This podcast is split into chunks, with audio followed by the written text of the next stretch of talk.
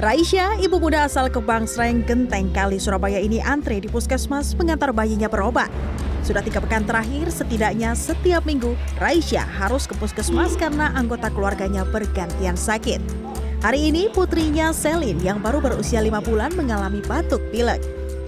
Uh, ini yang pertama sakit saya, terus habis itu ya karena kan setiap hari kan gendong, saya yang gendong, tidur bareng, jadi ketularan Mungkin pergantian musim ya, soalnya kan sebelumnya musim panas, terus sekarang ganti ke musim hujan. Kemarin sempat hujan juga beberapa hari. Jadi mungkin ya itu jadi batuk. Apalagi kan mamanya makan gorengan, kerupuk, jadi kan gampang batuk, ketularan ke anaknya gitu. Pergantian musim kemarau ke penghujan ini memang banyak gejala penyakit penyerta hujan.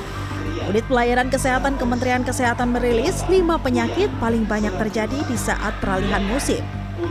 Di antaranya influenza, demam berdarah, diare, penyakit kulit, serta leptospirosis.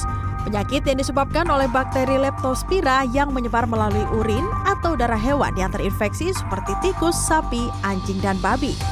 Ya, jadi musim hujan itu kan diidentikan dengan curah hujan yang tinggi, ya. Dan curah hujan yang tinggi ini tentunya meningkatkan kelembapan udara. Ya, peningkatan kelembapan udara ini diidentikan dengan perkembangan virus dan bakteri yang lebih banyak ya dibandingkan kalau musim-musim sebelumnya ya. Dan juga genangan air ya kayak banjir dan apa itu juga berpotensi untuk adanya infeksi pada eh, air-air uh, yang terkontaminasi oleh urin. Biasanya urin kencingnya ketikus ya, ya itu uh, leptospira biasanya. Di Puskesmas Penele, Surabaya misalnya, dari sekitar 150 pasien setiap harinya, 30 hingga 40 persen mengalami sakit pancaroba.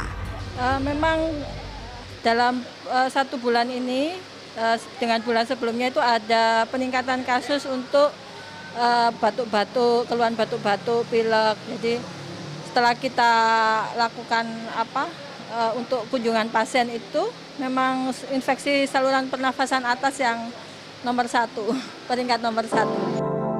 Agar terhindar dari penyakit penyerta musim penghujan, pola hidup sehat menjadi penangkalnya. Di antaranya mengonsumsi makanan bergizi seimbang, berolahraga dan istirahat yang cukup, mencuci tangan dengan sabun, dan menggunakan alat pelindung diri saat di tempat kotor atau banjir. Sedang untuk menghindari penyakit demam berdarah, Kementerian Kesehatan menyarankan perilaku 3M perlu digalakan, yakni menguras, mengubur, dan mendaur ulang berbagai tempat berpenampung air. Hal ini dilakukan untuk mematikan siklus hidup nyamuk Aedes aegypti penyebab demam berdarah. Wida Subianto, Miki Peresia, Surabaya, Jawa Timur.